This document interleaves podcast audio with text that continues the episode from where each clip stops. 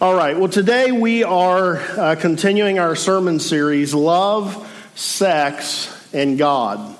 Uh, as with last week, I believe that everything I'm going to share today is going to be appropriate uh, for any school age kids that we have in here. The middle schoolers are actually uh, having class today. By the way, if there's a middle schooler in here who didn't know we were having class and you'd like to be part of that, uh, you certainly could go and uh, join in with that. Uh, I certainly think this is appropriate for high schoolers today, but parents, check out uh, the outline in the bulletin and see the subject matter, and I guess you can uh, make that decision for yourself depending on what your comfort level uh, is. Um, I also want to make an appeal today. I think a temptation that folks can face during this series is concluding that a particular topic on a particular Sunday, or, or maybe even the whole series, you're just going to conclude, hey, you know, I really don't need this, this doesn't apply to me, uh, or whatever. I, I want to encourage you, I'm just convinced that pretty much everything we're going to talk about applies to everybody in here in some way. Uh, if by chance some week doesn't, by the time we get through the series, we are going to have touched on things that apply to every single person uh, that, uh, that is here that comes uh, to the church. But I, I just want to appeal that even if a particular week doesn't exactly apply to you, uh, I'd encourage you to still be very receptive uh, to these sermons because even if you can't figure out exactly how to apply the message to your own life, Another thing that can happen from this series that we're doing is that you can be better equipped to help someone else when that opportunity is given you. And if by some chance you're not even given that opportunity, then another benefit of this series is it just helps us, it is going to help us to think biblically about a very important topic. And so if we accomplish nothing else, but helping us to think biblically on this important topic, then we've accomplished uh, quite a bit. And so I just want to appeal to you don't tune this series out. Don't say this isn't for me. It is for everyone in some way. There is some way uh, that you are going uh, to benefit from this. So, so please give it uh, your attention. Last week, we kicked off the series by looking in the scriptures to see that sex was and sex is God's idea. Sex wasn't dreamed up by Satan. It wasn't Satan's idea. It wasn't thought up by Adam and Eve.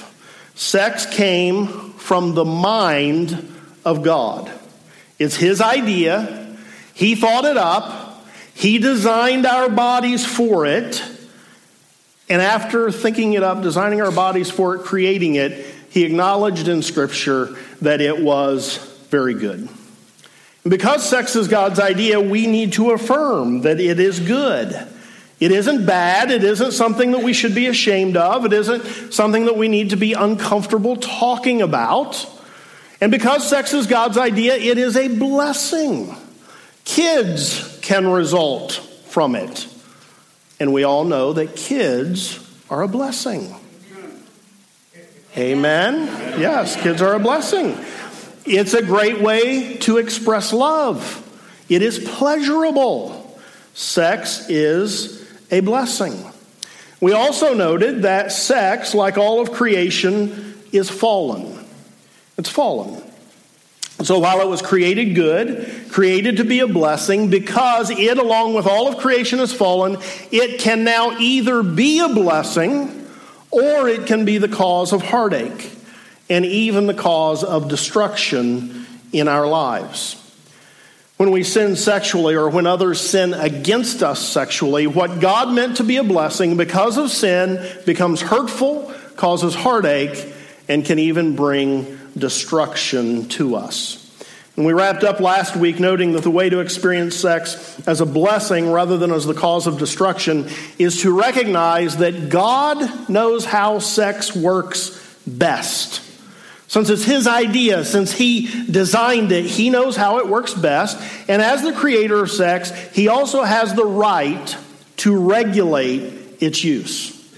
And in the ways that he does regulate sex, it is always toward the end of getting people to use it correctly so that it brings blessing to them instead of bringing destruction to them. And so, throughout this series, a significant part of what we want to do is to see from the scriptures what God says on this topic, how He says this gift should be used, how He regulates its use toward this end of experiencing sex as the blessing it is meant to be instead of the destructive force too many of us have allowed it to be in our lives. And so, what I want to do today is consider four purposes of sex, the four primary purposes of sex that we find in the Bible. Uh, these four purposes are commonly accepted as, as the purposes that are outlined in Scripture, but I do want to mention that some of what I share today is influenced by, comes from uh, the book The Meaning of Sex by Dennis Hollinger, uh, which I am indebted to Stan Tenen uh, for sharing with me. He, he came to me when I announced early in the summer that I was going to do this series, and he said, I'm sure you have no idea what you're talking about, so here's a book that you can uh, that you can get some good information from. So thanks, Stan. so, so we're going to consider the four purposes of sex. And when we've outlined them, we're going to find that the purposes of sex uh, provide us with the appropriate context for sex. In other words, sex that is pleasing to God, sex that is informed by God, who is the foremost expert on sex. Sex that will bring blessing rather than destruction must be sex that is done in the context of these four purposes. And so let's begin by looking at Genesis 2 24 and 25. We're not showing the verses on the screen again today, uh, but all of them are listed on your outline. So if you have your Bible or you have a Bible on your uh, phone or your iPad, uh, you can look ahead, turn to those places uh, as we approach them and as I uh, mention them.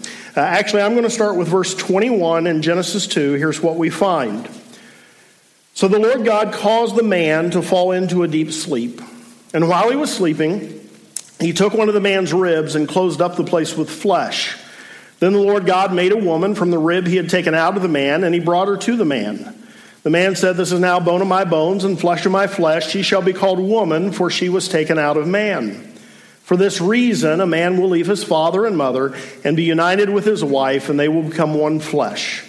The man and his wife were both naked, and they felt no shame. So, the first purpose of sex, seen here in Genesis 2, is the consummation of a marriage. The consummation of a marriage. And Hollinger notes that there are three elements of marriage that are contained within these verses. The first element is a change of status where the primary commitment was previously toward mother and father, marriage represents a change of status whereby the primary commitment now becomes the man's spouse. And of course, this isn't just true for men, but for both men and women. Marriage means leaving mother and father for your wife or husband. Now, it doesn't mean you don't still function as a, as a family with your, with your parents. It doesn't mean that the bond is to be severed or the relationship ended, but it does mean that the primary familial commitment shifts from parents to spouse. The second element of marriage is a unique commitment. Genesis says that a man is to be united with his wife. a better understanding of this uh, would be something like a man is to stick to his wife, and the wife to her husband. The idea is one of permanence. This is a permanent uniting, not a temporary uniting. It is to stick together permanently. And so the word covenant is applicable here. Uh, that, that's why we sometimes refer to the marriage covenant. And a covenant is different from a contract. In a contract, the parties draw it up in order to protect themselves. But a covenant is something different. A covenant is a deep organic bond between two people. It, it, it, creates a binding promise of the heart. And here's a key difference between a contract and a covenant in a contract, you protect yourself, but in a covenant, you don't protect yourself, rather, you obligate yourself. You make an unchangeable commitment. You obligate yourself. And then the third element of marriage is physical, sexual union. So there's a change of status, a covenantal commitment is made, and then consummation or completion of the marriage occurs through the coming together of man and woman physically as the two become one flesh. The covenant promise that marriage is now is sealed by a physical union that sets the relationship apart from all other relationships. We share with each other what we share with no one else. The two become one flesh, uniquely committed to each other. And here's the final thing that I, the final point that I want to make on sex as consummation of marriage, but I think it's a key point. A point that also highlights why sexual fidelity is so important why adultery is so damaging. And here it is every sexual act throughout the lifetime of a married couple is to be an ongoing affirmation of the husband and wife's unique union, of their unique commitment, of their covenant with each other. So, sex consummates the marriage, and sex is a means whereby husband and wife continually affirm their unique union. So, consummation of marriage is a purpose of sex, and here's another purpose of sex procreation. Procreation. And no, this purpose of sex, rightly understood, does not require rejection of the use of contraceptives. Though I would say, and I believe the Bible would support, that it does require the rejection of some forms of contraception. I remember Rich Nathan, the senior pastor of the Columbus Vineyard, telling the story of when he and his wife Marlene were getting close to uh, their wedding date. Their pastor at the time was a fundamentalist Baptist, and, and he took them on a long car ride to talk to them about their upcoming marriage. And he, he covered all kinds of topics as they drove around. But as they finished their ride and they were getting out of the car, he, he turned to them as they, as they were just exiting the car and he said, Oh, and one more thing. Don't use contraception. Just trust God for the number of kids you're going to have. And so they got out of the car and walked to their own car. And as they were pulling away, Rich said to Marlene, I trust that if we take that advice, we're going to have 17 children. and so we're not going to take that advice. So I, I, don't really have time today to go into this topic, but I'll just simply state again that the fact that procreation is one of the purposes of sex doesn't mean contraception is wrong, though there are forms of contraception uh, that, that are wrong. Look at Genesis 128. God blessed them and said to them, Be fruitful and increase in number, fill the earth and subdue it. And then Genesis 4 1 and 2. Adam lay with his wife Eve, and she became pregnant and gave birth to Cain. She said, With the help of the Lord, I have brought forth a man. Later, she gave birth to his brother Abel. So be fruitful and increase in number. God desired that our sexual union would be a procreative thing. And, so he designed it to be procreative. Sex is inherently pro creative, an inherently procreative act. And God intends for sex to always be viewed in the context of procreation. Here's what this means God never intended for sex to be engaged in without openness to its procreative potential. No, the Bible does not forbid contraception, but it does let us know that sex is inherently procreative, should be viewed as such, and should not be engaged in absent openness to its procreative potential. Hollinger says it this way A morally legitimate act of sexual intercourse is one in which the man and woman are able and willing to receive the potential fruit of their love.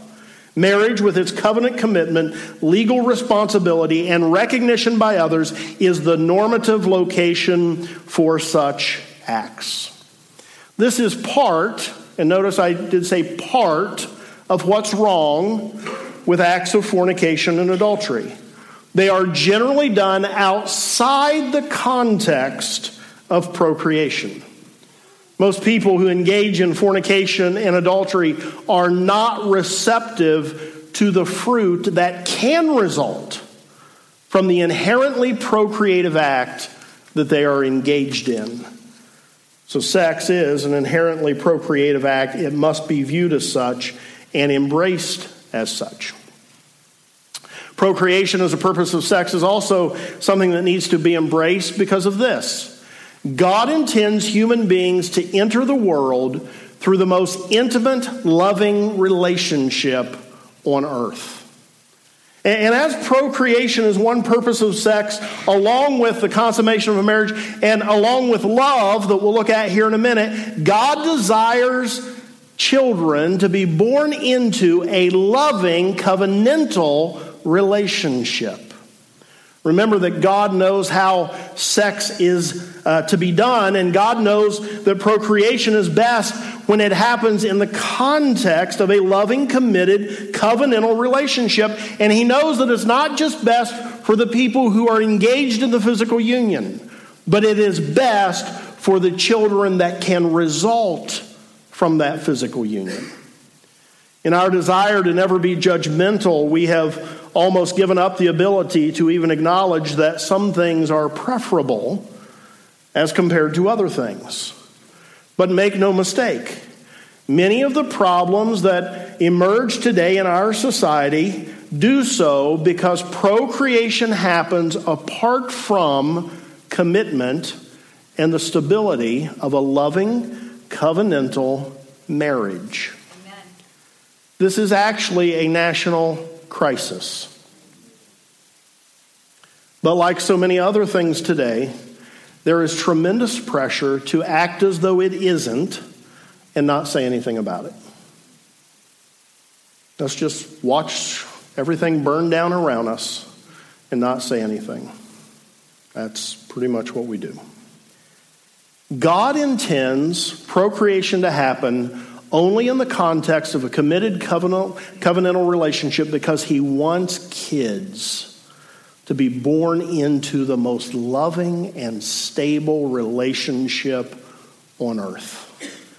And this, friends, is a morally better way to do things. Procreation is an important purpose of sex because procreative sex is unselfish sex. It, it is sex that acknowledges it exists for more than just pleasure. Now, now, pleasure is a legitimate purpose of sex. We're going to talk about that today.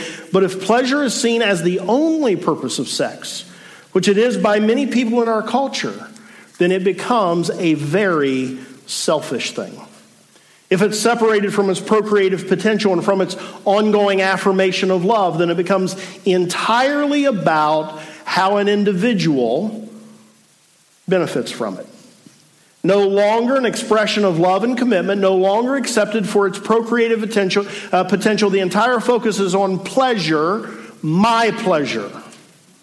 And it becomes very selfish, which God never intended it to be, and which unleashes all kinds of destructive things in the lives of people who end up getting used for someone else's selfish purposes staying in touch with the creative, uh, procreative potential and purpose of sex, embracing that reality helps us to participate in this good gift of God in a way that pleases God unselfishly.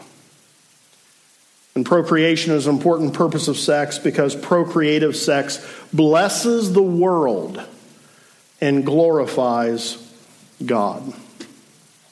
What do we read in Genesis 1:28?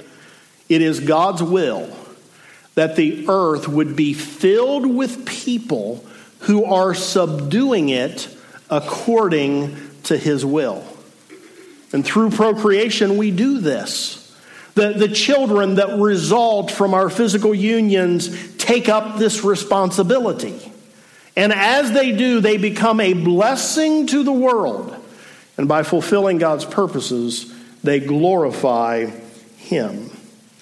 So, consummation of marriage and procreation are purposes of sex. And the third purpose of sex we find in the Bible is love. Sex is a God ordained expression of love. Ephesians 5 25 through 33 say this Husbands, love your wives just as Christ loved the church and gave himself up for her to make her holy, cleansing her by the washing with water through the word and to present her to himself as a radiant church without stain or wrinkle or any other blemish, but holy and blameless. In the same way, husbands ought to love their wives as their own bodies. He who loves his wife loves himself. After all, no one ever hated his own body, but he feeds it and cares for it, just as Christ does the church, for we are members of his body. For this reason, a man will leave his father and mother and be united with his wife, and the two will become one flesh. This is a profound mystery, but I am talking about Christ and the church. However, each of you also must love his wife as he loves himself, and the wife must respect her husband. Now, obviously, there's way more in there than we're going to go into today, but there is clearly in that passage a connection between love and sex. In the context of talking about love, Paul inserts this reference to Genesis 2:24 and the two becoming one flesh uh, which is rightly understood to be a reference to physical union to sex. Another passage of scripture that we can learn a lot about for our uh, physical intimacy with our spouses is 1 Corinthians 13. It's not normally viewed as having sex in view, but Hollinger makes the point that this famous love chapter reveals that love entails feelings, inner attachments, and actions. And the same is true for sexual expressions of love. Now let's think about how uh, 1 Corinthians 13 may be applicable to physical intimacy. Uh, 1 Corinthians 13 teaches us that love is patient. Is there application to physical intimacy there? I, I would say there is. 1 Corinthians teaches us that love is not self seeking. Is there application to physical intimacy in that? I'd say yes. 1 Corinthians 13 teaches us that love always protects. Is there application for our sex lives there? I would say there is. And so we're not going to read through it today or, or, or uh, anything like that, but I would encourage you to read 1 Corinthians 13 this week with an open heart to what it can teach us about physical intimacy. And the Song of Songs is all about love expressed through physical intimacy. And so the point is, is the, the Bible has a good bit to say about the per, one of the purposes of sex being the expression of love. Now, most of us don't know much about it. But we have some idea that when the Bible uh, uh, that when the Bible uses the word love, it is a translation of three different words in the original languages of the Bible, in the original languages of the New Testament. And these three words get translated love. One is phileo, which is associated with brotherly love. Another is eros, which is associated with erotic love. And then the third is agape, which is godly love, committed love, sacrificial love, love based on a choosing. And phileo often escapes very much attention. I guess there's not that much controversial about phileo, but eros and agape get a lot of attention. Often with eros getting negative treatment and agape receiving positive treatment. Some have gone so far as to say that within marriage, eros is to be replaced by agape, which has tended to lead Christ, uh, to Christian teaching that over spiritualizes physical love or sex between husband and wife. I mean, I've had Christian friends who made it sound as though every uh, instance of physical intimacy between a husband and wife needed to be accompanied by intercessory prayer and intensive Bible study.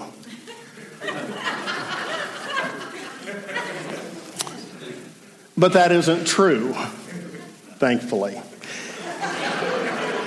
And Christians should relieve themselves of that pressure. Here's a better way of thinking of this, provided by a man named David Field.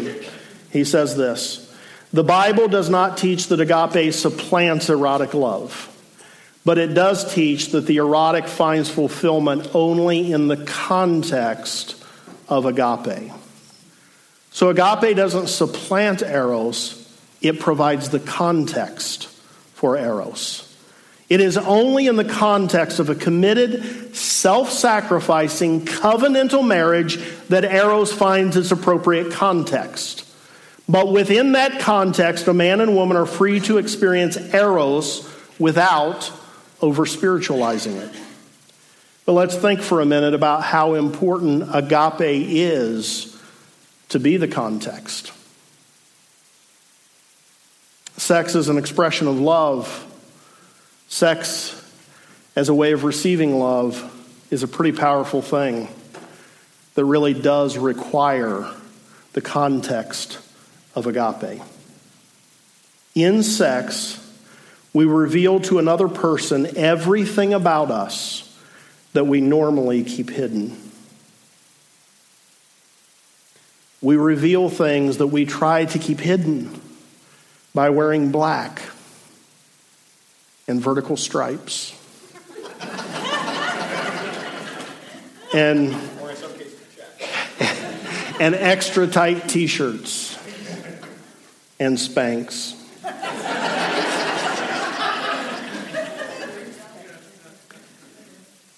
In sex, we expose all the things are, about ourselves that most of us would be mortified to let anyone else see. We expose what we are most vulnerable about. We make ourselves vulnerable. We expose all that we are because we trust the other person to accept us as we are and love us as we are. So, okay, here's probably the most uncomfortable I'm going to make you, but as we remove our clothes, we not only expose our bodies, we expose our hearts. We trust the other person with that with which we are most vulnerable. Yes, sex is an expression of love. And when it is disconnected from love, it becomes very damaging. As we reveal what is normally hidden to another person, and they see and embrace what we show to nobody else, and we see and embrace what they reveal to nobody else, it is a powerful expression of acceptance and love if rightly understood. You cannot expose your body without exposing your heart, which is a big part of the reason that sex outside of a covenantal commitment is so very damaging. So we found that the purposes of sex are the consummation of marriage, procreation, love, and the fourth purpose of sex is pleasure.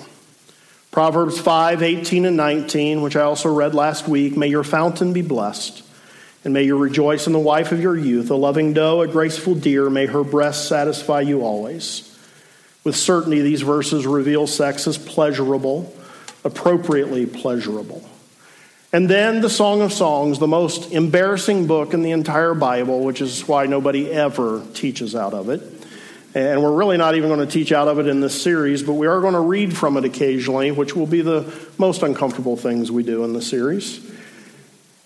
Song of Songs 7, 6 through 9. Please keep in mind that I am reading the Bible, so this is perfectly okay. How beautiful you are and how pleasing, pleasing, pleasure. O love with your delights. Your stature is like that of a palm, and your breasts like clusters of fruit. I said, I will climb the palm tree, I will take hold of its fruit. May your breasts be like the clusters of the vine, the fragrance of your breath like apples, and your mouth like the best wine even though the imagery may not translate to the present day very well. I don't know how many women would consider it a compliment to be compared to a palm tree. But it is obvious that this is the language of pleasure, sensual, sexual pleasure the Bible is supportive of sexual pleasure in the right context. Remember, sex is God's idea. Sex is pleasurable because God made it that way. That sex is pleasurable is verified by the Bible and by nature. That sex is pleasurable is, an, is as objectively true as that sex is inherently procreative. Let's be honest, even sinful sex is pleasurable, only for a season, and it leads to heartache and destruction. But sex is inherently pleasurable. God made it that way. And in the appropriate context, that pleasure is a good thing, a good gift from a good God. One of the best things that could happen to the Church of Jesus Christ is for us to divorce ourselves from the notion that God is against pleasure. He's not.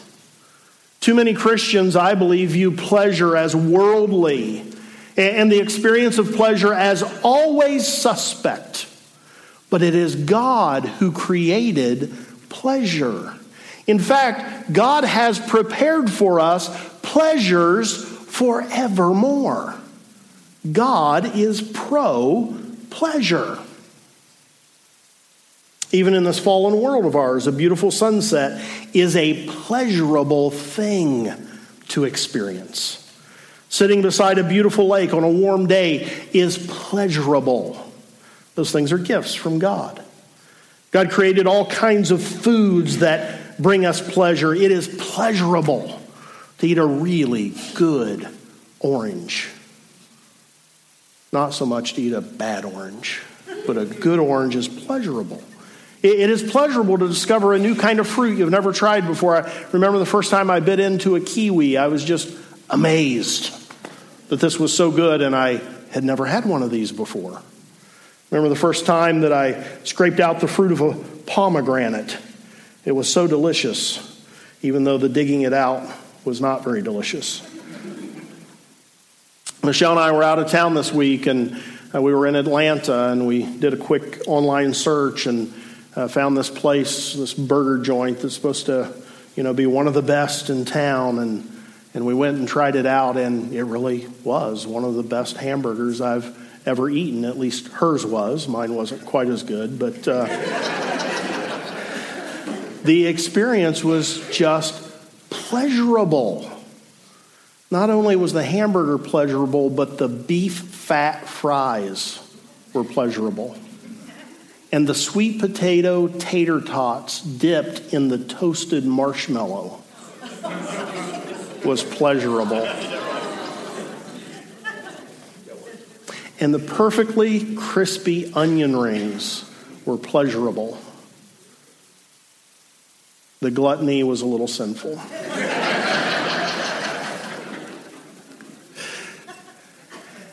Sitting around the dinner table when you, uh, there's really good conversation happening with uh, your family or your friends, that is a pleasurable thing. The point of all of this is that pleasure was and is God's idea. He created it, He provided it for us. And one of the pleasures that God created and provided for us is the pleasure of sex. God is favorable toward pleasure. He came up with it, including the pleasure that we experience in sex. So, four biblical purposes consummation of marriage, procreation, love, and pleasure. These four purposes reveal the appropriate context for sex. Sex is appropriate when these four purposes are present between the man and the woman who are going to be physically intimate with each other. Again, Hollinger summarizes this very well. A morally legitimate sexual act is in the context of these four purposes, he writes. When we isolate only one or several of the purposes, we distort God's intentions and fall short of his designs and hence his joy. These four purposes are found in only one location the marriage of a man and a woman. This is where God designed sexual intimacy to be. As I noted last week, the reason we go to God for instructions on sex The reason that we acknowledge that God has the right to regulate the use of his creation is because when we use this gift according to the purposes for which God designed it, and within the context of the purposes for which he designed it, then we are able, and only then are we able to experience it as the blessing God intends it to be, rather than the destructive force that too many of us have experienced it to be. And here's a key thing that I want us to keep in mind throughout this series as we look about what God says on this topic and as we look at how God regulates it. As with all of God's commands, this is true of every single command in the Bible. God does not command things just because he wants to see if he can make people do stuff. That's not why he does it. God doesn't do stuff because he wants to restrict your joy. Every single command, every single regulation that God puts in place for our sex lives is not meant to restrict our joy, it is meant to maximize our joy. God wants your sex life to be a joy. He wants it to be a blessing. And you increase your chances of that exponentially if you follow God's advice on its purpose and its context. Why don't you stand?